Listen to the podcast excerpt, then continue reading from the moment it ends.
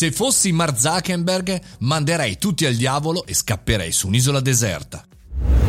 Buongiorno e bentornati al caffettino, sono Mario Moroni e benvenuti in questo spazio podcast tutti i giorni, tutti i giorni alle 7.30. Bene, in questo venerdì in realtà vorrei parlare eh, di una suggestione, di un cambio di rotta ehm, e, e lancio a voi la domanda, cosa fareste oggi nel 2021 se foste Mark Zuckerberg in questo momento? Io sinceramente mi sarei già rotto le scatole da tempo ed oggi vi spiego perché. Siete uno degli uomini più potenti nel mondo social media, digitale, del mondo della comunicazione e in realtà avete anche dietro di voi degli investitori, degli investitori che rompono le scatole, che vi obbligano a fare alcune scelte che in qualche maniera hanno cambiato la vostra vita, non hanno cambiate in bene perché chiaramente quando non non c'era nessuno all'inizio degli anni 2000 eh, a darvi retta, sono arrivati man mano, attratti chiaramente dall'utile, non dalla vostra abilità comunicativa, e, ehm, ed ora invece, insomma, vi dicono: questo è il modello di business, fai advertising, basta questi progetti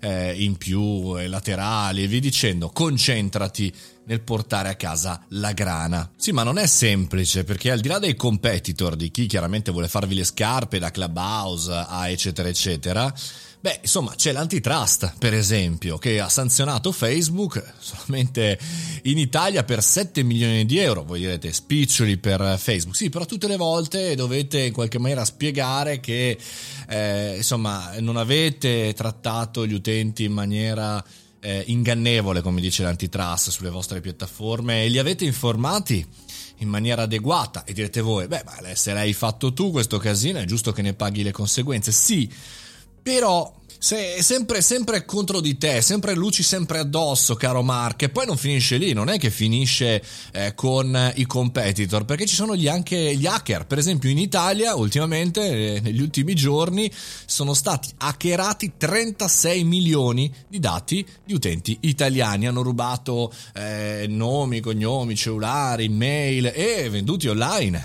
Quindi, insomma, venduti su un forum. Quindi anche lì, caspita, da una parte eh, ti, ti rompono le scatole scatole le authority, dall'altra chiaramente gli rompono le scatole invece gli hacker. E poi, come se non ci fosse bisogno di altro, il New York Times fa uscire la notizia che tu nel 2022 uscirai da Facebook. Ti ricordi quel pensiero che la notte avevi? Basta, faccio come Bill Gates, mi lancio eh, nel mondo della filantropia, mi lancio in altre cose. Bene, spoilerato così su tutti i canali internazionali. Insomma, non riesci più a dormire, non ce la fai più. Inoltre, cosa fai? Dici, io per rilassarmi entro su Clubhouse, mi creo un account eh, e caspita, ti sgamano immediatamente. Cioè, ragazzo, veramente dura. Io se fossi effettivamente Mark Zuckerberg direi ragazzi, basta, ma chi me lo fa fare? Insomma, dal 2005-6 che sono qua e siamo nel 2021, è chiaro nel 2022 me ne andrò.